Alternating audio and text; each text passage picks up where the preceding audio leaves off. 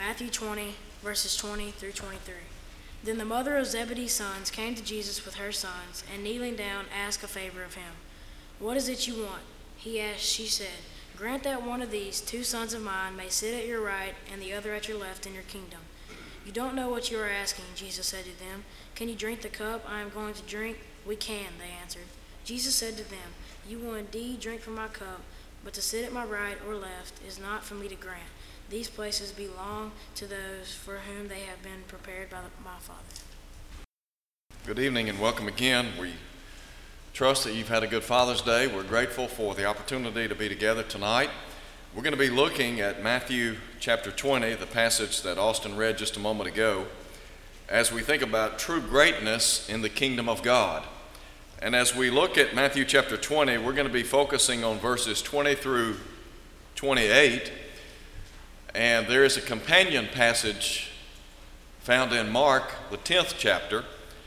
And tonight I want us to look specifically at Matthew chapter 20 as we think about greatness in the kingdom of God. Before we begin, I do want to make mention of the fact that we always have visitors, and for that we're grateful. If you are visiting tonight, we encourage you to come back to be with us at every opportunity that you have. We're always grateful to have individuals who come our way, some looking for a church home. We had some who identified with us today, and we're grateful for that. And we want to do everything that we can to encourage people to come and join hands with us as we strive to the best of our ability to share Christ in this community. Tonight, as we look at Matthew, the 20th chapter, I want to begin by asking the question How would you define greatness in the kingdom of God? Sometimes we use the word greatness in a very loose way in connection with circumstances and events people, if you please, in our world. It seems to me that in looking at the gospel narratives, that there was a desire on the part of the disciples of Christ to be viewed as great in the kingdom. And so Jesus, in a very kind and compassionate way, sought to correct their misunderstanding of greatness in the kingdom. Some, sometimes we talk about preachers and teachers, and we say, He is a great preacher. He is a well known gospel preacher. And that's all well and good. But I have an idea that some of the greatest preachers in our brotherhood are men you've never heard of. Maybe they work and labor in places of obscurity. But they're great. Great not because of who they are or what they are, but they're great because of their mentality. And that is, they want the Lord to use them in service for Him. And so tonight we look at Matthew, the 20th chapter, and the first thing I want to do is call attention to the request that was made to the Lord.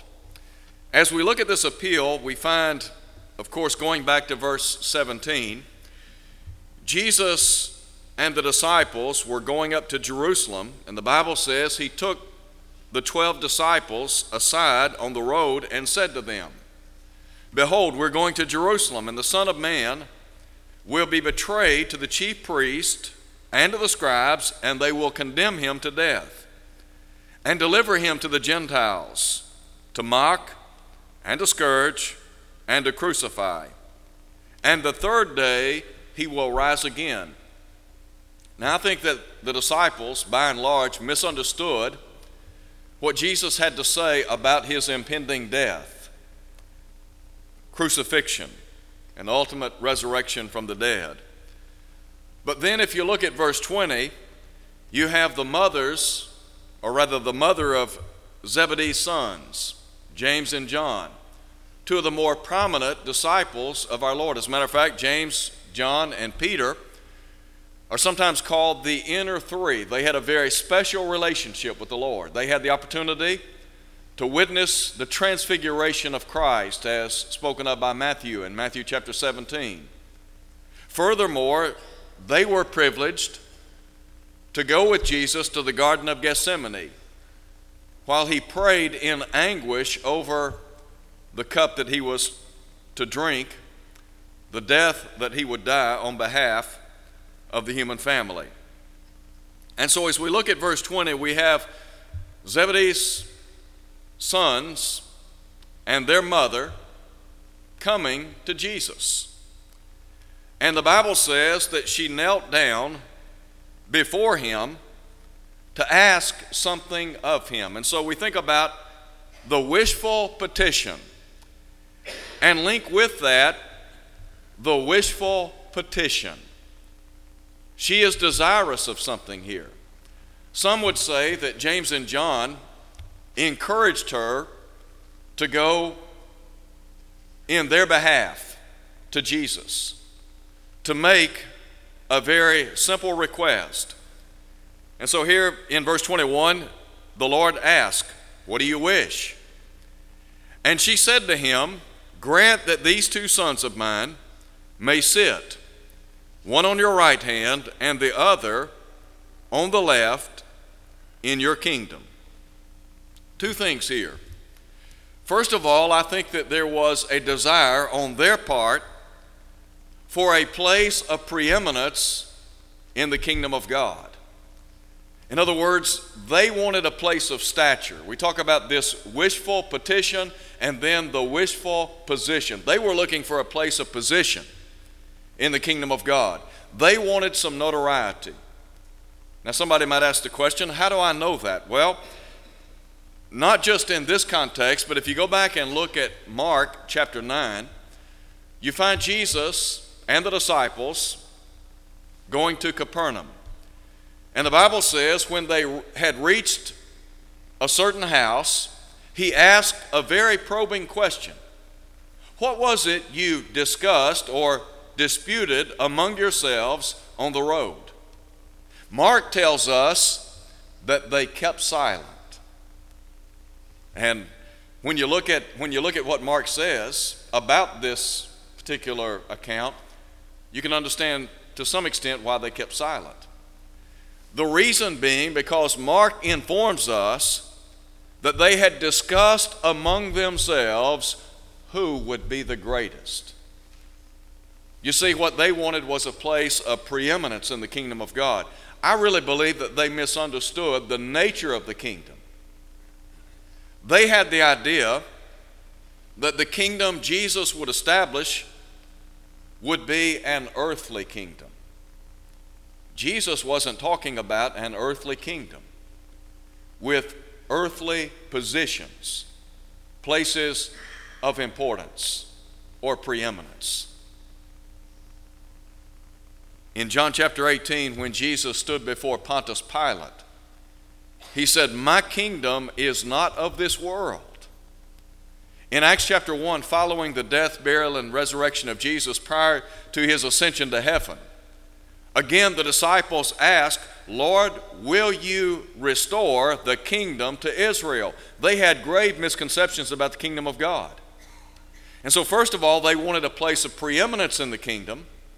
And then, secondly, they wanted a place of proximity in the kingdom. In other words, they wanted to be seated in a position or a place of honor. They wanted to be seated at the right and left hand of Jesus. Listen again to the request. Grant that these two sons of mine may sit, one on your right hand and the other on the left, in your kingdom. They wanted the best seat in the house, didn't they? I mean, they were looking for they were looking for notoriety.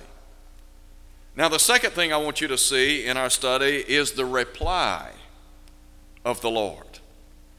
Note, if you would, how Jesus deals with this situation. In verse 22, there is an acknowledgement by our Lord.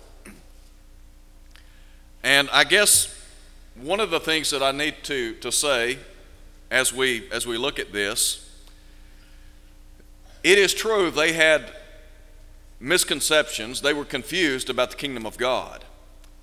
What Jesus strives to do is clarify their misconceptions. And so look at verse 22. Jesus said, You do not know what you ask. You ever had somebody make a statement like that to you? You ask a question, maybe you have intentions of doing something,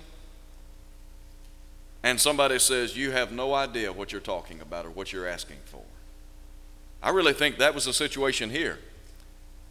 They wanted a position of honor, and Jesus said, You have no idea what you're asking on this occasion. And so Jesus asked this question Are you able to drink the cup that I'm about to drink and be baptized with the baptism that I am baptized with? They said to him, We are able. So he said to them, You will indeed drink my cup and be baptized with the baptism that I am baptized with.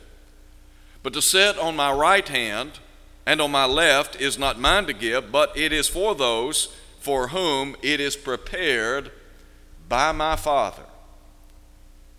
Now, Jesus, first and foremost, talks about the appointed suffering of the saints. When Jesus uses the term cup, he's talking about the cup of suffering that he would experience and that they would experience as his disciples. There are various usages of the word baptism in the New Testament. We talk about baptism for the remission of sins, baptism of the Holy Spirit, for example, Acts chapter 10, Acts chapter 2. But there is also a baptism of suffering. Jesus was going to the cross. He had just said that he would be scourged, he would be put to death, and he would rise again from the dead. And so he would, he would suffer. But what he wanted them to know is look, you're going to suffer too. Do you remember in Acts chapter 5, the apostles were beaten? They had been commanded not to teach or preach in the name of Jesus, and the Bible says they rejoiced because they were counted worthy to suffer for His name. I'm not sure they fully comprehended or understood that at this juncture in the Lord's ministry, but they came to understand that. And then also, I think about the Apostle Paul. When Paul was called as Saul of Tarsus, Jesus said, to Ananias when Ananias questioned why he would want to use Saul in his service. He said, I will show him how many things he must suffer for my name's sake. The apostles, the disciples of Christ, they had the opportunity to serve, yes, they also suffered for the cause. And so he talks about the appointed suffering of the saints and then the arranged seating of the saints. Jesus says, to the mother of James and John that to sit on my right and left hand, it's not mine to give, but rather it is for those whom my Father has prepared. Now, there is a third thing I want you to see the resentment that was manifested by the other disciples before the Lord. What you have here, in looking at this context, you have some men who were burning with indignation or anger. They were upset. So look at verse 24. When the ten heard it, they were moved with indignation against the two brothers. Now that's rather odd to me. They're mad at James and John because their mother has gone and made a request of the Lord to sit on the right and left hand in his kingdom. What do you think they wanted? I think they wanted a place of preeminence, a place of position. They wanted to be in close proximity to the Lord Jesus Christ. I mean, there are a lot of things that we could say about that. But here's the irony it's almost like the pot calling the kettle black. They're upset with these men because of this request when they had already been disputing among themselves who would be deemed the greatest. In other words, they were mad at James and John because of this request when they had earlier been questioning among themselves who's going to be the greatest. You see what they wanted? They wanted notoriety in the kingdom. They wanted to be deemed as great servants of the Lord Jesus Christ. They were jockeying or positioning for power. That's really what it was all about. And so, again, we go back to their motives. I, again, I think that they were grossly, they, they grossly misunderstood the nature of the kingdom of God. That's why I think one of the reasons Jesus said in John chapter 18, My kingdom is not of this world. The kingdom that Jesus talked about was spiritual in nature. Luke chapter 17. Jesus would say, The kingdom of God is within you. So we are in the kingdom, and the kingdom is within us. But now, note if you would, the requirement of the Lord. Look at verses 25 through 28. Jesus here spells out what true greatness is all about in the kingdom of God. And I want to begin by asking this question How did the Gentiles view greatness? Let me ask it another way how do people in the world view greatness? If you were to go down the street and just take a poll in this city or another city, what is it that defines greatness? What do you think people would say? Probably a lot of different responses. Some would say that greatness is defined by achievement, by what you've done, by the mark that you've left on society. Some would say that greatness is defined by what you possess in this life. In other words, by your bank account, the home that you possess, or in some instances, the homes you possess, your stocks, your bonds, your money, your land, etc. Some would say that the way to define greatness is to look at someone's position their position of power. In other words, how high are they on the corporate ladder? So we ask the question how did the Gentiles view greatness? Listen now to what Jesus said in verse 20, rather, verse 25. Matthew tells us he called them to himself. Jesus here wants to have a meeting. And one of the beautiful things, one of the great things about the Lord Jesus Christ, he took opportunities to teach people. And one of the things that strikes me is we have to take people where they are and teach them. Mark tells us in chapter 4 that Jesus taught the people as they were able to bear it or endure it. So sometimes you got to take people where they are and teach them a little bit at a time till they get till they get as Paul Harvey used to say the rest of the story until they get the whole, until they get their minds around what is being said. So, Jesus said, You know that the rulers of the Gentiles lord it over them, and those who are great exercise authority over them. In the kingdoms of men, in the world, if you please, you have a structure, don't you? You have somebody who is the head man. It may have been the case that what they were taught, you know, Jesus has just said to them that he's going to die, that he's going to be resurrected from the dead. It may be that they have in mind, well, who's going to be left in charge? Whatever the case may have been. But in the world, in the kingdoms of, of men, we have someone at the top. And then you have a chain of command. And there are authoritative positions. And those who are in positions of authority, they delegate to this person or to this group to do this, and they comply. They delegate to another group, and they comply. But look at what Jesus said in verse 26 And here's the question How does God view greatness? It's one thing to ask the question, How do men view greatness? Or how do the Gentiles view greatness? But really, what we're interested, how does God view greatness? Listen to what Jesus said in verse 26 Yet it shall not be so among you. I think what Jesus is saying here is that in his kingdom, it's not about jockeying for power. It's not about position. I remember when I first got started preaching on a regular basis. And I was, as some would say, green, wet behind the ears. And so I went to a congregation to begin working. I was the associate preacher. Some would say I was a little boy preacher. And the pulpit preacher asked me to come into his office.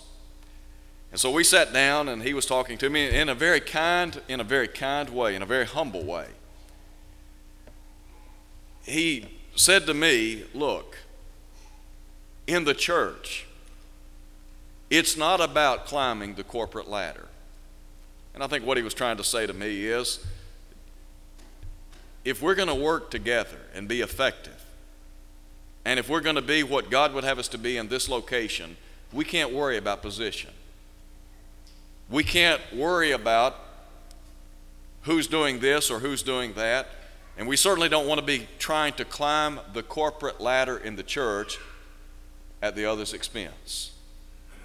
And so that stuck with me for over 20 years now. He made a great impression on me. And Jesus is saying to the disciples, look, in the world, there are positions of authority, and there are positions of honor and preeminence. But that's not the way it is in the kingdom of God. There are no big I's and little U's. And so we think, first of all, about the Lord's evaluation of true greatness. Jesus said, Whoever desires to become great among you, let him be your what? Servant. What's Christianity all about? It's about servant, about service. It's about being a servant in the kingdom of God. I fear in many congregations, there are a lot of people that are asking the question, What will the church do for me? rather than asking, What can I do for the church? Jesus said that the pathway to greatness in the kingdom is by rolling up your sleeves and getting involved. I want you to think for just a moment about the church. The church is an institution that was ordained by Almighty God. The church is not the building, the church is the people. And if the church is going to be what it ought to be, it takes every person working together, being on the same page, having a servant mentality. It may be the case that the church is not what it ought to be in some locations because people do not have a servant mentality. When the Apostle Paul wrote to the saints in Philippi, he said, Have this mind in you, which was also in Christ Jesus our Lord, who existing in the form of God counted not being on an equality with God a thing to be grasped, but emptied himself, taking the form of a servant. Jesus came to what? He came to serve. And Jesus is saying, if you want to be great in the kingdom of God, what you need to do is serve. Now, when we look at a local congregation, there are elders, there are deacons, there are ministers, there are teachers, there are song leaders. Everybody has a niche. Everybody is equally important. Yes, some of us may have more visible roles than others, but that doesn't mean that we're better than the other person. It doesn't mean that we occupy a place of preeminence a great position in the kingdom of God, what we ought to do is view ourselves as servants.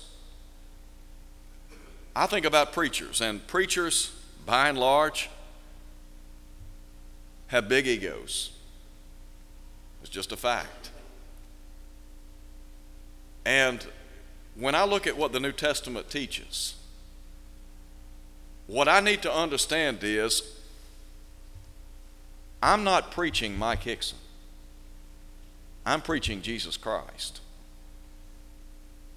In days gone by, you used to hear people pray to the Heavenly Father in public. And they would pray for the one who was to speak. And they would say, Let him stand in the shadow of the cross. That's what we ought to be doing. Standing in the shadow of the cross, preaching and teaching Christ. Paul said in 2 Corinthians chapter 4 verse 5, "We preach not ourselves, but Christ Jesus our Lord, and ourselves as your servants for his sake. Number one, Paul preached Christ. Number two, Paul was a servant. And if we want to be like the Apostle Paul, if we want to be like Christ, then we'll do what? We'll serve. We will view ourselves as a servant of the Most High God. And so the Lord's evaluation of greatness is summed up in one word servanthood. The Lord needs servants. I mentioned just a moment ago that preachers, by and large, have big egos. And sadly, sometimes preachers, in an effort to make a name for themselves, will say or do certain things out of harmony with New Testament Christianity. And I think what the Bible teaches is the way up in the kingdom is down. Just be a servant, a humble servant of Almighty God. There are guys that have made a living writing people up in brotherhood publications so that they can make a name for themselves. And my response would be shame on you. You want to have a name? Call yourself a servant. And so the Lord's evaluation of greatness, and then the Lord's exemplification of true greatness.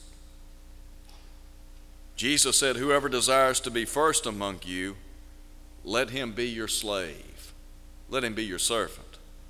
Just as the Son of Man did not come to be served, but to serve, and to give his life a ransom for the many. When you look at the life of Jesus, from the beginning of his earthly ministry until the close of his earthly ministry, what do you see? You see the heart of a servant. Is it not the case that we are to have the mind of Christ based on Philippians chapter 2 verse 5? The answer would be yes. Is it not the case that Jesus said the servant is not above his master? The answer is yes. Is it not the case that there is something for each of us to do in the kingdom of God? The answer is yes. Is it not the case that there is something for you to do and something for me to do in this congregation? Again, the answer is yes. So, my encouragement to all of us pool our resources, our talents or abilities, and use them to the glory of God. It's not about making a name for ourselves but rather it's about living in such a way so that we bring honor and glory to God. Because ultimately, that's why the church exists to glorify God. Ephesians 3, verse 21. When you ask the question, how do you define true greatness? The world says true greatness is in position, it's in your bank account, it's in a lot of things. Jesus says, Greatness in the kingdom is in a life of service. Let me tell you what, in closing, I would say this. If the church is ever going to be what God would have it to be in the 21st century, we're going to have to develop a servant's mentality. That includes young and old alike. It may necessitate some of us building a bigger fire so that we can be involved in the kingdom of God. I understand that all of us have time constraints. I understand that all of us have obligations. There are things that we have to do every day. But don't, don't forget about your service to the kingdom, your service in the kingdom. Don't forget about the fact that the Lord Jesus Christ wants us to serve others in His name. In Matthew chapter 25, Jesus pictures the great and final day of judgment. Some people may have the idea that if they just come to worship services, they're heaven bound. I promise you one thing a lot more to Christianity than just attending services. Attendance is necessary. But if you look at Matthew chapter 25, you see people who went beyond simply coming to worship. Jesus said, I was hungry, and what did you do? He said, You fed me. I was thirsty, and you gave me something to drink. He said, I was, I was a stranger, and you took me in. I was naked, and you clothed me. I was sick and in prison, and you came unto me. What's Jesus saying? He's saying that those who inherit that place we call heaven, they served day in and day out. They weren't looking for a place of notoriety in the kingdom. They weren't looking for earthly praise and adulation. They were simply trying to do what the Lord would have them to do. So I close tonight asking this question When you evaluate your life in light of this book that we call the Bible, are you a true servant? Are you really a servant? Are you involved? Are you doing what you can to expand the borders of the kingdom in this community? If you're here tonight and maybe you're a child of God, but you haven't served in the kingdom like you know you should, maybe it's the case that you're here tonight and somewhere along the way you forgot about being a servant of the Most High God. Our encouragement to you would be make some changes, become a servant. Jesus, in the long ago, said that the way back to fellowship is repentance. I tell you, nay, except you repent, you will all likewise perish. Sometimes we have to repent of our apathy, our indifference, the fact that we just haven't been what we ought to be, and then be faithful. If you're here tonight and you're not a child of God, if you've never obeyed the gospel, our plea to you is come to Christ. The Bible says in Romans chapter 5 verse 8 that Christ died for us. In verse 6 Paul said Christ died for the ungodly. The means by which we enjoy salvation it's Jesus Christ because Jesus said I'm the way the truth and the life. No man cometh unto the Father but by me, John 14, 6. And so if you're here tonight and you've never obeyed the gospel, we urge you to do that this hour. Come to Jesus believing that He is who He claimed to be, the Son of God. Repent of your sins, confess His name before others, be baptized into Christ so that every sin can be washed away. Acts 22, 16. The Bible says that God will add you to the church, Acts 2, 47. You'll enjoy all spiritual blessings, Ephesians 1, 3. You have the hope that we call eternal life, Titus 1, verse 2. If you're here tonight and you need to respond, would you do so as we stand and sing?